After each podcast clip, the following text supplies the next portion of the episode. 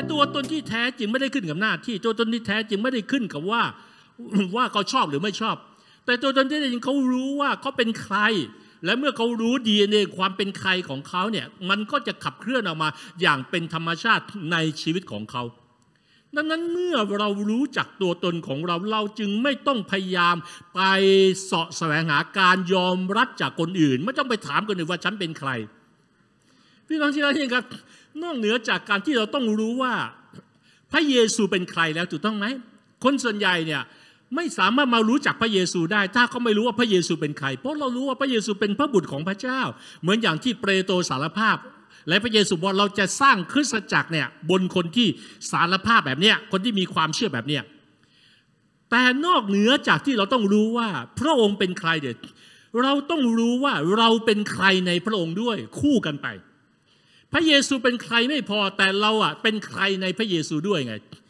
เราจะมาถึงจุดความเข้าใจว่า เราถูกสร้างมาให้เป็นอย่างไรดังนั้นเมื่อเมื่อเราพยายามไอพยายามจะไปหาไอไอไอที่ไม่ใช่แก่นแท้อย่างแท้จริงอะมันอาจจะเป็นแค่เปลือกอะดังนั้นใครอะที่สามารถบอกเราได้อย่างชัดเจนก็คือพระเจ้า อย่าไปอย่าไปหาคำตอบจากมนุษย์ เมื่อเรารู้จักกับพระเจ้าเราได้ยินเสียงของพระองค์เราควรจะถามพระยามสิทธิ์ของพระเจ้าว่า พระองค์ช่วยบอกหน่อยว่า พระองค์ใส่อะไรไว้ในชีวิตของลูก ลูกเป็นใครจริง ๆ นอกเหนือจากการเป็นลูกชายลูกสาวแล้วเด็ดพระองค์ให้ของประทานอะไรกับลูก พระองค์พระองค์กำลังมอบหมายอะไรไว้กับลูก พระองค์อยากให้ลูกได้มีส่วนร่วมอะไรในแผนการและราชกิจของพระองค์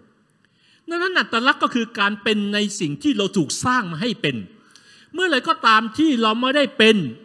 ในสิ่งที่ถูกสร้างมาให้เป็น เราก็ไม่สามารถทำในสิ่งที่ถูกสร้างมาให้ทำ